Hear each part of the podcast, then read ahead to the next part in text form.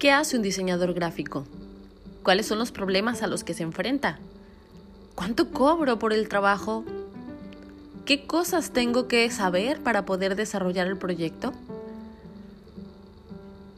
Todo esto y un poco más son los temas de los cuales me gustaría hablar para que aquellos que están tratando de enamorarse y de incluirse en el mundo del diseño gráfico puedan entender un poco sobre este tipo de situaciones.